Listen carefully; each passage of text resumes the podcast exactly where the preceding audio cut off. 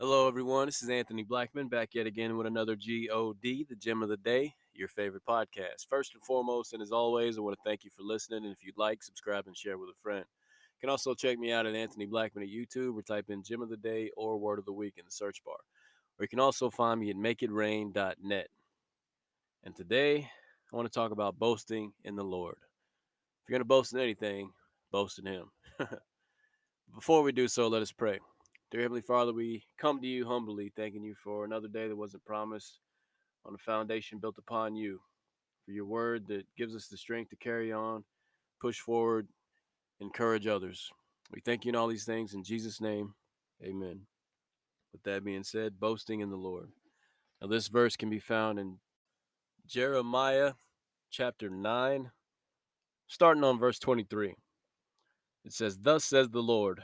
Let not the wise man glory in his wisdom. Let me stop there for a second because the word glory in this text can also be translated as boast. So when you see glory in this text right here, you can also think as boast.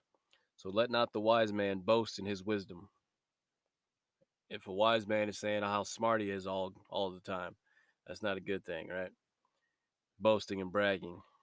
I'm so wise, so smart.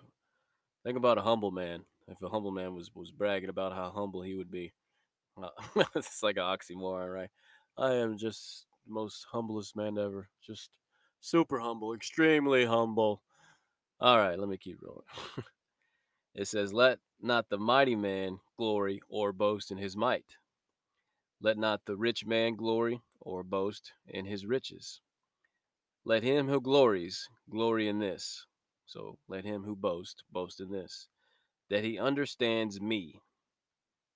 This is what God is saying. If you're going to boast or glory, boast in this that he understands and knows me, that I am the Lord, exercising loving kindness, judgment, and righteousness in the earth. For in these I delight, says the Lord. so God is letting us know if you're going to glory, if you're going to boast in anything, boast in the fact that he understands me. He understands and knows me. And he knows that I am exercising loving kindness, judgment, and righteousness in the earth. For in these I delight. So he's letting us know what he likes. That's that stuff the Lord likes. he's saying if you're going to glory, if you're going to boast in anything ever, boast in the fact that you understand and know me. Now, only do that if you understand and know him. Don't just be saying, Well, I understand and know God. I am a God fearing person, and I've never read the Bible, never been to church, never fellowshipped, but I know and understand God. No, no, no. Now, here's the key to boasting in the Lord. I don't have to say a word. That's the trick. I don't have to say a word about boasting that I understand and know God. You know how I can boast in the Lord? By my actions, by faith with my works, showing the attributes of God through the word that He's given me, following Him, following His example. I'm boasting in the Lord by the things I do for Him.